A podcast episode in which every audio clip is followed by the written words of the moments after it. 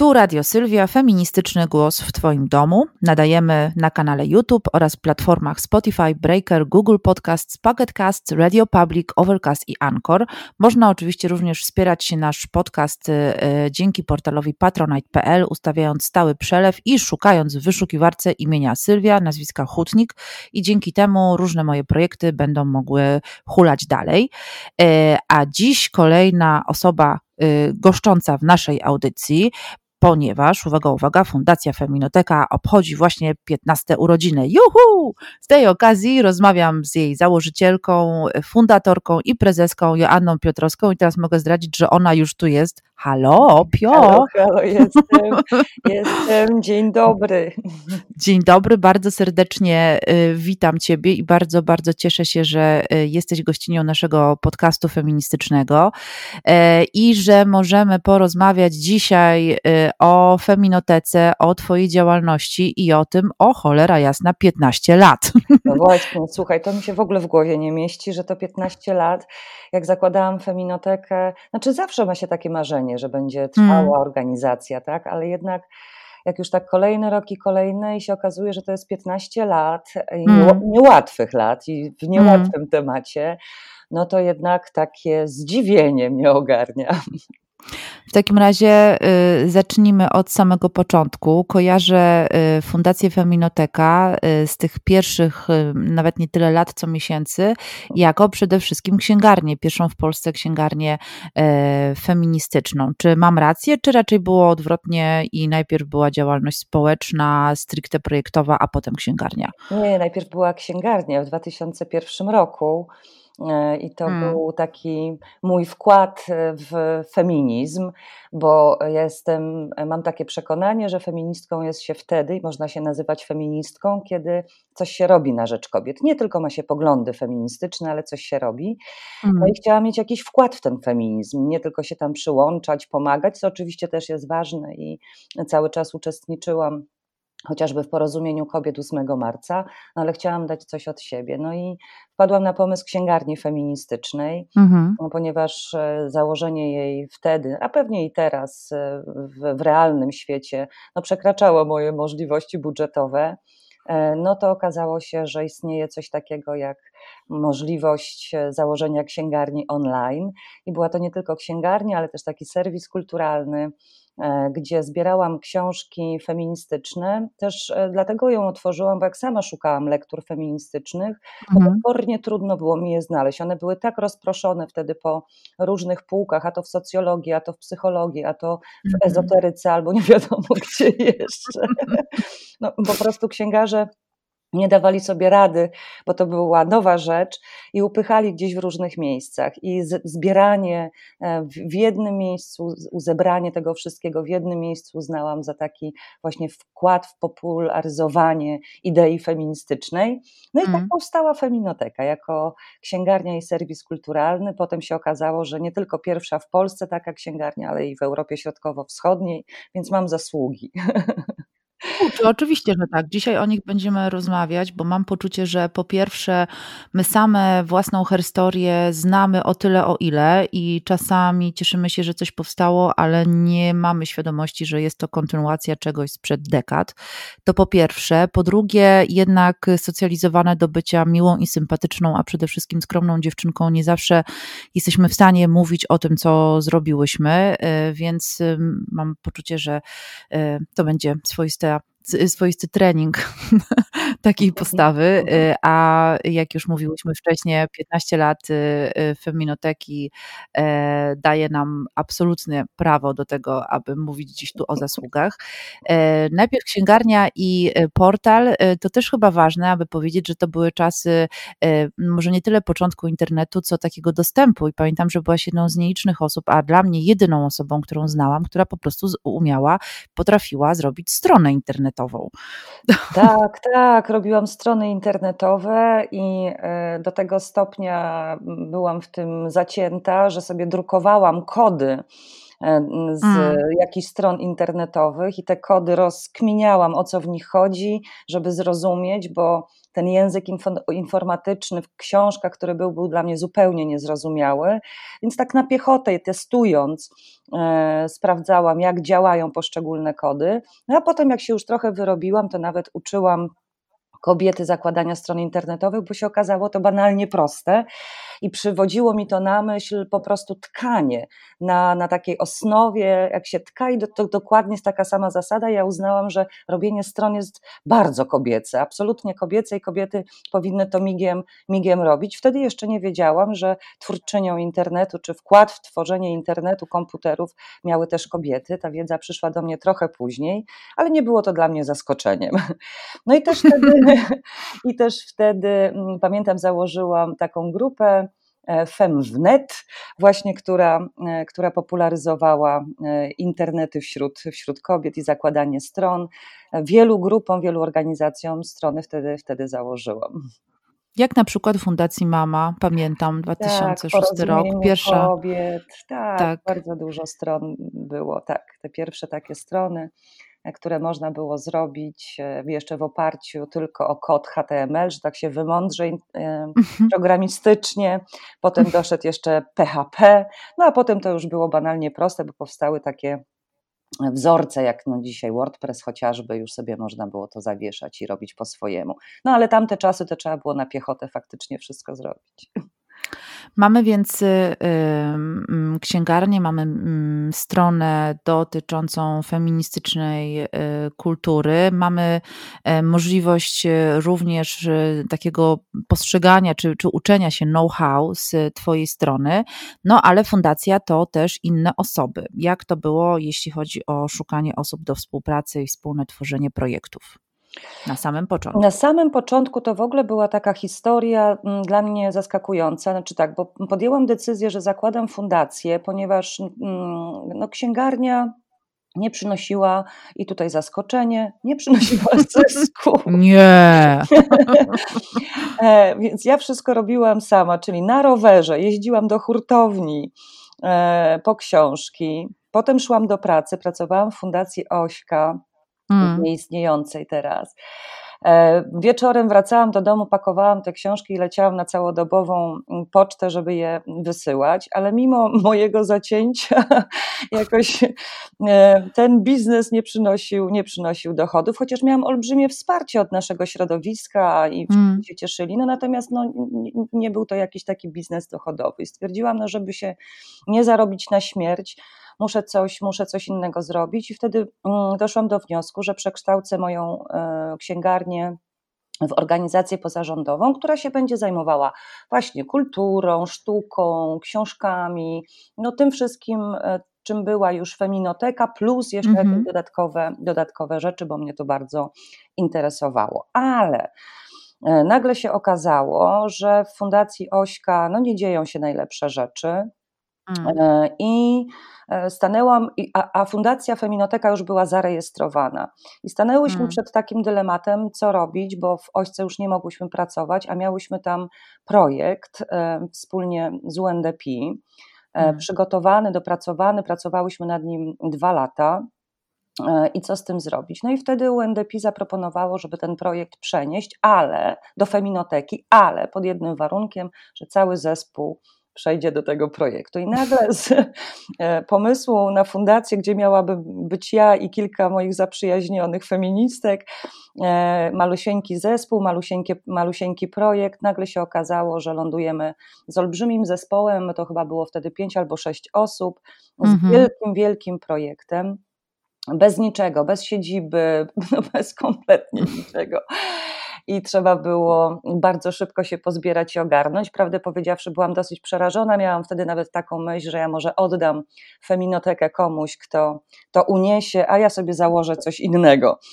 E, no, ale po namowach moich przyjaciółek e, stwierdziłam, że dobra, spróbuję, może się to uda, może, e, mo, może ogarnę te wielkie, wielkie projekty i wielkie wyzwanie. No i się udało. I pamiętam, że do tego projektu też wtedy ty trafiłaś do Feminoteki. Tak. I tak. pamiętam tak, wtedy nasze rozmowy, bo miałaś już wtedy pomysł na działania wokół macierzyństwa. Mhm. feministycznej perspektywy. I pamiętam naszą rozmowę, jak ty mówisz, a może w feminotece zrobimy właśnie coś takiego dla kobiet, mam i tak dalej. I tak opowiadałaś z takim zapałem w ogóle, jak to będzie wyglądało. I już miałaś wszystko poukładane. I pamiętam, że powiedziałam Derwiszku, ale ty masz gotowy projekt na swoją organizację, to po co to pakować do, do feminoteki? No i pamiętam twoje takie wielkie oczy, ale jak to? Ja mówię, no normalnie zakłada się tak, tak i tak, a to trzeba pamiętać, były czasy, e, kiedy w fundacji i w ogóle organizacje pozarządowe feministyczne w Polsce powstawały we wsparciu z zagranicznych funduszy. Nie było mhm. tak, że prywatna osoba sobie zakłada fundację, bo wydawało, bo jeszcze nie, nie znałyśmy tego. Kiedyś ktoś mnie uświadomił, chyba Teresa Oleszczuk, że ja byłam pierwszą osobą, która się odważyła samodzielnie z własnych pieniędzy założyć organizację feministyczną. I potem mhm. poszło faktycznie to trochę jak takie domino, bo założyłaś mhm. ty swoją fundację, potem w Krakowie się pojawiła fundacja, potem jakieś kolejne, kolejne i jakoś e, widziałam, że się, że się ruszyło, że dziewczyny zaczęły mieć też taką odwagę zakładania po swojemu tych organizacji, ze swoich po prostu pieniędzy. Ze swoich pieniędzy, których oczywiście nie było, jak to zwykle bywa, ale myślę, że to jest w ogóle bardzo ciekawy moment naszej rozmowy. Pewnie nie będziemy w stanie rozwinąć tego bardziej, ale y, ten temat pojawia się też przy okazji MANIF, porozumienia kobiet 8 marca, ale w ogóle specyfiki polskiego środowiska feministycznego e, tego po 89. To znaczy niebywałego przemieszczania się i pomieszania osób z różnych bardzo dziedzin e, i kiedy mówisz o tym zakładaniu y, organizacji pozarządowej poza takimi strukturami wielkich organizacji, innych, parasolowych, to myślę sobie o takiej, y, o takim etosie DIY, czyli kompletnego podejścia do tego, y, co się robi w wersji Zosia Samosia. Mówiłaś wcześniej o jeżdżeniu rowerem, pakowaniu książek, robieniu samej sobie strony internetowej i tak dalej, potem założeniu sobie samej mhm. fundacji i mam wrażenie, że ten sposób y, robienia rzeczy y, nadal jest jednak y, gdzieś bliski osobom, które od lat działają w e, ruchu feministycznym, właśnie takiego nieczekania, tylko brania mhm. spraw w swoje ręce. Wspomniałaś o zespole, który przeszedł częściowo z Tobą mm, z Ośki do Feminoteki, aby realizować mhm. duży projekt. E, a jak to było potem? Mm, e, bo Feminoteka rzeczywiście z księgarni i e, mm, takich inicjatyw kulturalnych jednak skręciła dalej w stronę przede wszystkim projektów antyprzemocowych. Mhm. Tak, ja może wspomnę o zespole. To była Ania mhm. Czerwińska, mhm. Małgosia Dymowska, Olga Borkowska, E, potem doszła Jola Gawenda, która jest e, od tamtej pory do dzisiaj z nami. Mhm. E, Beatka Stępień. To był ten pierwszy, pierwszy zespół. Potem dołączały różne osoby na dłużej lub na, na krócej, między innymi ty dołączyłaś hmm. do, do realizacji projektu. No, prze, przewinęło się przez Feminotekę naprawdę sporo, sporo osób, ale bez względu na to, jaki temat wtedy zajmowałyśmy się rynkiem pracy, bo to było tak. Jak na świeżo po przyłączeniu się Polski do Unii Europejskiej weszły europejskie pieniądze i ten rynek pracy i dyskryminacja na rynku pracy był takim bardzo ważnym tematem. I myśmy mm. się tym zajmowały, a też zajmowałyśmy się kulturalnymi sprawami, no, herstorią i tak dalej. No, dużo, dużo tutaj było pomysłów, mm -hmm. ale gdziekolwiek byśmy nie poszły, czegokolwiek byśmy nie ruszyły, to wypływał temat przemocy. Hmm. E, ja uważam, że nic nie dzieje się bez racji. Ja wtedy przygotowywałam się, przechodziłam trening trenerski na trenerkę Wendo, samoobrony hmm. i efektywności dla kobiet i dziewcząt. I jakoś cały czas ten temat, a to molestowania w miejscu pracy, a to na ulicach, a to w, w rodzinie, a to gwałtów, no cały czas hmm. gdzieś się pojawiał. I, hmm. e, I zaczęłyśmy już wtedy przygotowywać e, materiały, publikacje, które zawierały tę problematykę przemocy, między innymi, między innymi w miejscu pracy.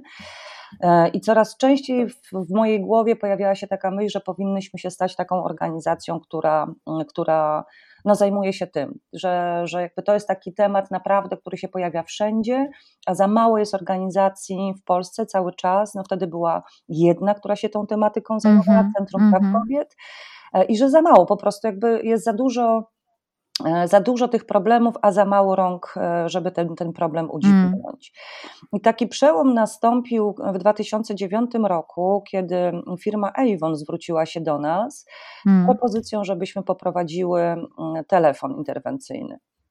E, no i różne około pomocowe rzeczy wokół tego.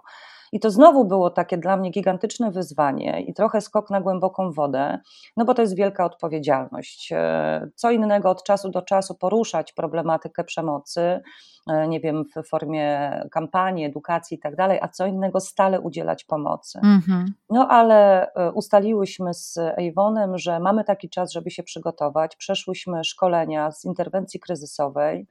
Mhm. I rozmaite jeszcze różne inne rzeczy, żeby być gotowe do, do odpalenia tego telefonu i udzielania wsparcia kobietom po, e, po przemocy. No i tak się stało. W 2009 roku ten telefon ruszył i nieprzerwanie, jak na razie, odpukać Mm. Udaje nam się go prowadzić do dziś.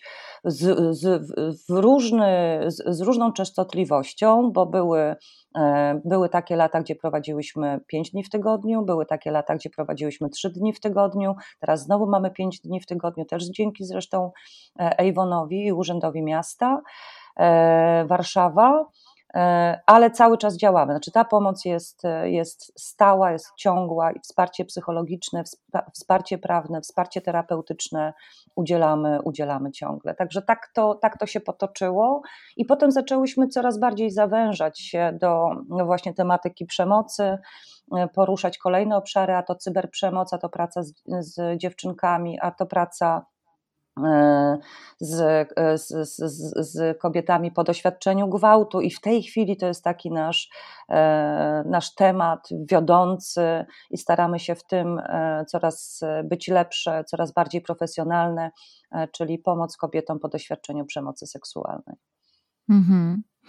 To rzeczywiście bardzo interesująca ścieżka z przejścia z działalności kampanijnej, projektowej na pomoc bezpośrednią.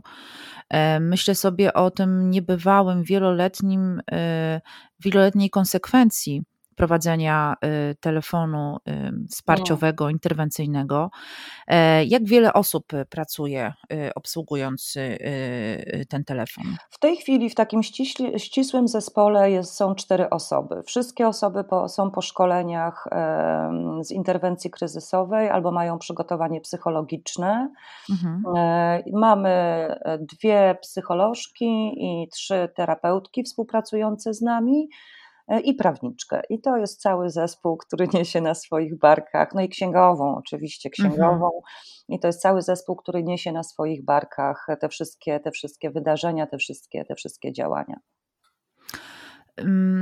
Kiedyś e, miałyśmy okazję porozmawiać e, o Twojej działalności jako trenerki Wendo przy okazji mojej książki Kobiety, które walczą. Pytałam Cię wtedy między innymi o to, w jaki sposób Ty radzisz sobie z, e, z ciężką pracą, którą wykonujesz, bardzo też sądzę obciążającą emocjonalnie.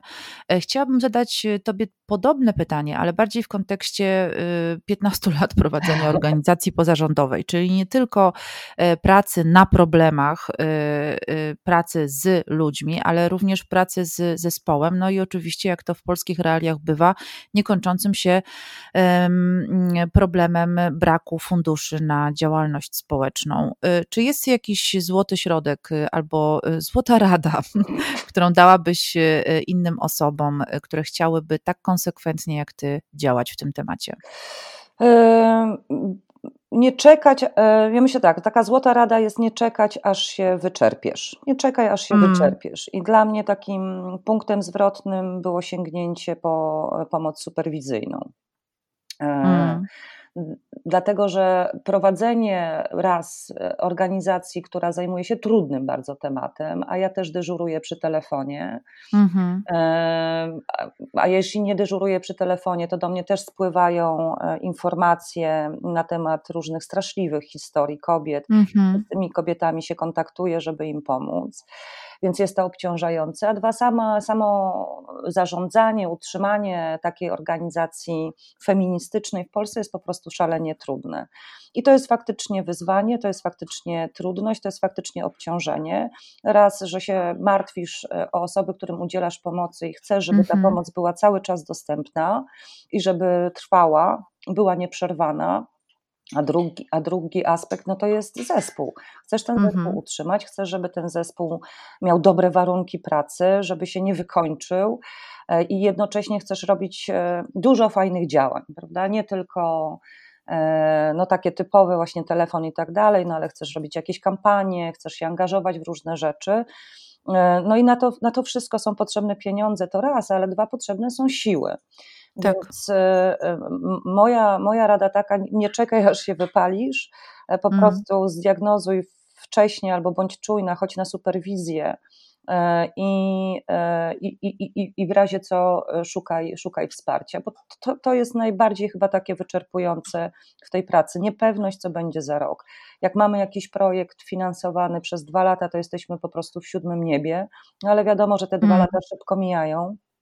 E, tak. i trzeba znowu e, się ogarniać i, i, i szukać dofinansowania.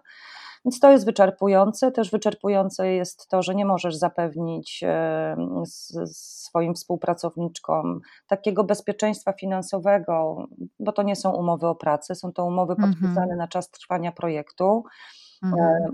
My w Fundacji Feminoteka mamy specjalnie takie stworzone regulaminy wewnętrzne, które trochę są taką, taką poduszką chroniącą, to znaczy, że tam osoby mają zapewnione i urlopy, i e, sposób wypowiedzenia, mimo że pracujemy na mhm. umowy zlecenia. No ale mimo wszystko nie są to umowy o pracę gwarantujące mhm. jakieś, jakieś zabezpieczenia. Co, to jest oczywiście oddzielny temat, czy tak można tak. zrobić, czy nie, i na ten temat było dużo już dyskusji. E, w, w środowisku organizacji pozarządowych. No i to jest, to jest faktycznie problem. I e, Kilka osób musiało odejść z feminoteki, ponieważ no, na przykład zdecydowało się na dziecko, albo po prostu no, chciało kupić mieszkanie i wziąć kredyt mhm. i tak mhm. dalej, no a organizacja nie zapewnia takich warunków umów, żeby, żeby, można, było, żeby można było to zrobić. Mhm. Więc y, no to, to, to są takie, takie dylematy, to, to są takie trudności, no a czasem no po prostu wielki smutek, że musisz się roz, rozstać z kimś, y, kto, kto jest wspaniałą osobą, pasującą do zespołu, a, mhm. a nie może być y, z powodów finansowych. No też zarobki są po prostu niewielkie i to powiedzmy sobie szczerze, że mhm. jeżeli y, mamy 3000 na rękę, no to jesteśmy w siódmym niebie, no to nie są wielkie pieniądze, więc tutaj dochodzi jeszcze to, że musimy pracować gdzieś na zewnątrz, żeby, żeby dorobić. Mhm. E, a mimo to myślę, że jeśli chodzi o aktywizm feministyczny, to teraz jest naprawdę całkiem nieźle, ale patrząc, e, to jednak są głównie e, niewielkie organizacje, które działają od projektu do projektu i najczęściej osoby te, no właśnie tak jak mówisz, niejako ekonomicznie zmuszone są do tego, aby szukać jeszcze innych form zatrudnienia bądź po prostu źródeł pieniędzy. Mm, jeśli miałabyś dokonać takiej syntezy porównawczej tego, w jaki sposób działało środowisko feministyczne 15 e, lat temu, kiedy zaczynałaś e, Fundację Feminoteka, a jak to wygląda teraz? E, wspomniałaś wcześniej, że kiedy fundacja mm, zaczęła zajmować się kwestią przeciwdziałania przemocy, mm, to oprócz Was była tylko jedna organizacja zajmująca się tym tematem. Jak to jest teraz? Czy zmienił się, zmieniło się środowisko? Organizacji zajmujących się tym tematem nie ma znowu tak, tak dużo, które wprost zajmują się tym tematem i ich jest cały czas. Feminizm, mówię o feministycznych oczywiście, mhm, jest, tak. można policzyć na palcach jednej ręki, a takie, które, które mogą e, działać nieprzerwanie i prowadzą taką stałą pomoc jest jeszcze mniej ale mhm. zmieniło się myślenie o przemocy i zmieniło się takie zaangażowanie i uwaga, e, uwaga jaką się przywiązuje do tematyki przemocy wobec kobiet. Mhm. Jest takich mhm. wiele grup, mniejszych, większych, które poruszają, poruszają tę tematykę na różne sposoby. E, czy to robiąc jakieś akcje, czy robiąc e, jakieś kampanie, czy po prostu przyłączając się do działań, które, które już są. I, I to myślę, że to jest taka, taka, mm, taka bardzo duża zmiana, że mm, te 15 lat temu mm, środowisk, raczej tylko to, te organizacje, które się specjalizowały, podejmowały ten temat, a w tej chwili jest tak, że jednak ten temat funkcjonuje w takim obiegu e, różnych grup i organizacji, że nie, mhm. nie ma lęku przed poruszaniem tego, tego tematu i to, i to jest na pewno, na pewno wielka, wielka zmiana. E, też Feminoteka e, organizuje, koordynuje w Polsce taką akcję przeciwprzemocową w formie tańca One Billion Rising, nazywam się Miliard. Mhm. I ja byłam zaskoczona, jak po raz pierwszy te 8 czy 9 lat temu robiłam tę akcję. Byłam przekonana, że e, zaangażuje się w nią, wyskoczy na ulicę, zatańczy przeciwko przemocy jakieś pięć moich zaprzyjaźnionych organizacji z Polski. Mhm. E, a e, tego pierwszego roku już ich było 20 różnych grup, osób, których ja kompletnie nie znałam. Po prostu mhm. się do mnie zgłosiły. Rok później było już 50, no a w tej chwili no to jest około setki. Mam wokół siebie po prostu ponad 100 fantastycznych kobiet, które są gotowe przynajmniej raz do roku zrobić taką akcję edukacyjną na swoim terenie, a to są różne miejscowości, od dużych mhm. jak Poznań, Wrocław, Kraków, Warszawa, po maleńkie aż po wsie, mhm. gdzie te osoby po prostu edukują przeciwprzemocowo e, i, i mogę po prostu przynajmniej raz do roku na tę wielką grupę liczyć, a w ciągu, jesteśmy w takiej ciągłej współpracy z kilkudziesięcioma. E, założyłyśmy antyprzemocową sieć kobiet, no i teraz pracujemy nad tym, żeby ją rozwijać i żeby te lokalne ekspertki przeciwprzemocowe miały i, i większą wiedzę i większą siłę przebicia u siebie lokalnie, żeby tam działać. Więc to jest takie niesamowite. Mm-hmm. To, to, to, było niemożliwe. Ja pamiętam przecież, jak robiłyśmy manify, to po ilu latach dopiero te manify zaczęły pączkować na inne miejscowości, tak. prawda? Więc to też jest taka, taka zmiana gigantyczna, że teraz mhm. manify czy parady równości odbywają się w wielu miastach, a nie tylko, nie tylko w Warszawie. Chciałabym jeszcze poruszyć jeden temat, y, to znaczy Herstory. Fundacja Feminoteka była jedną z pierwszych organizacji, które zajmowały się tym tematem. Muzeum Historii Kobiet, wirtualne, y, ale też y, projekty herstoryczne, których dotychczas jeszcze wtedy nie było, jak na przykład przygotowanie filmu dokumentalnego o życiu codziennym kobiet w czasie powstania warszawskiego. Mhm. Później te, te, te projekty, działania zaczęły być y, coraz bardziej, nie chcę powiedzieć popularne, bo może przesadzam, ale nawet niektóre z nich weszły do tak zwanego mainstreamu. E, jakbyś mogła opowiedzieć trochę o tej części działalności Fundacji Feminoteka? E, no to było dla mnie szalenie ważne, znaczy, bo ja uważam, że no nie, nie, nie byłoby nas, gdyby nie nasze prababki. I mhm. pamiętam pierwsze moje takie odkrycia e, naszych feministycznych prababek i takie zaskoczenie, że ich nie ma w, w podręcznikach do historii, że te, mhm. te, te, tego całego wysiłku, który kobiety włożyły w Polsce, żeby, żebyśmy mogły głosować, żebyśmy mogły startować w wyborach, żebyśmy mogły się edukować i tak dalej, i tak dalej, że to jest po prostu dostępne tylko wtedy, jeżeli wykonasz taką gigantyczną pracę detektywistyczną.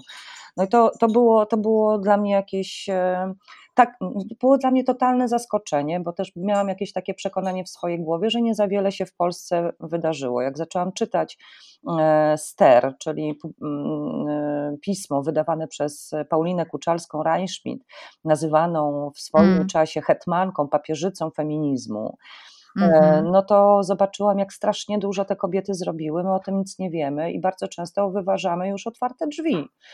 E, no i stąd, stąd takie, taki pomysł, żeby, żeby mm, tę polską historię, feministyczną historię e, nagłaśniać i powstało Muzeum Historii Kobiet, powstało właśnie Powstanie w bluzce w kwiatki, film e, na temat życia kobiet w Powstaniu Warszawskim. Mhm. Można go cały czas obejrzeć na YouTube. E, powstał też film już później, e, taki animowany, mhm. całej pensji połowy władzy. Też mhm. jest wszystko dostępne na YouTubie. No i powstało... Ja tylko, przepraszam, od siebie e, mhm. powiem, że ten film był cudowny, kiedy prowadziłam zajęcia e, na studiach e, o historii praw wyborczych i obywatelskich kobiet, bo to jest po prostu fantastyczna, przystępna synteza wielu wątków, wielu herstorii i naprawdę szapoba za ten film, bo myślę, że wiele osób no. korzystających i edukujących go wykorzystywało i jest naprawdę fantastyczny. Tak, zapraszam, żeby sobie obejrzeć. To naprawdę są rzeczy ponadczasowe mhm. E, i, i tak jak mówisz, dobrze przedstawiające e, w, taką, w takiej też atrakcyjnej formie e, mhm. herstorię. No i wirtualne muzeum, no ale to znowu no, tutaj się oparło to, że ktoś musiałby mieć czas, siłę, żeby te, mhm. temu poświęcić, żeby to uzupełniać. Potem, kiedy przechodziłyśmy na nowy system naszej strony, no to się nie udało tego muzeum prze, przekopiować jeden mhm. do jeden, trzeba by było po prostu przerzucać to ręcznie. No nie było już na to czasu, mm, a też no bardzo mocno już wtedy poszłyśmy w tę stronę przeciwprzemocową i, mhm. i może warto by było odkopać te wszystkie teksty, że to tam jest kilka Twoich znakomitych tekstów. Mm. Teksty Bożeny Kew. No dużo, dużo naprawdę dobrych, dobrych materiałów, więc może warto je wydobyć E, z, z internetów, jakichś schowków i, i, i upublicznić. No tak, pewnie y, przez te 15 lat pracy różnych takich działań pewnie by się zebrało więcej, które dobrze byłoby wydobyć i raz jeszcze przypomnieć, tym bardziej, że mam poczucie, że akurat jeśli chodzi o działanie Fundacji Feminoteka, było ono, że tak użyję żargonu korpo innowacyjne, ale oznacza to, że to nie tylko przecieranie ścieżek, szlaków, ale również branie na klatę krytyki, która jak wiemy jest zawsze wtedy, kiedy ktoś albo ktoś robi coś, czego wcześniej nie było i jest po prostu szok, niedowierzanie i oburzenie.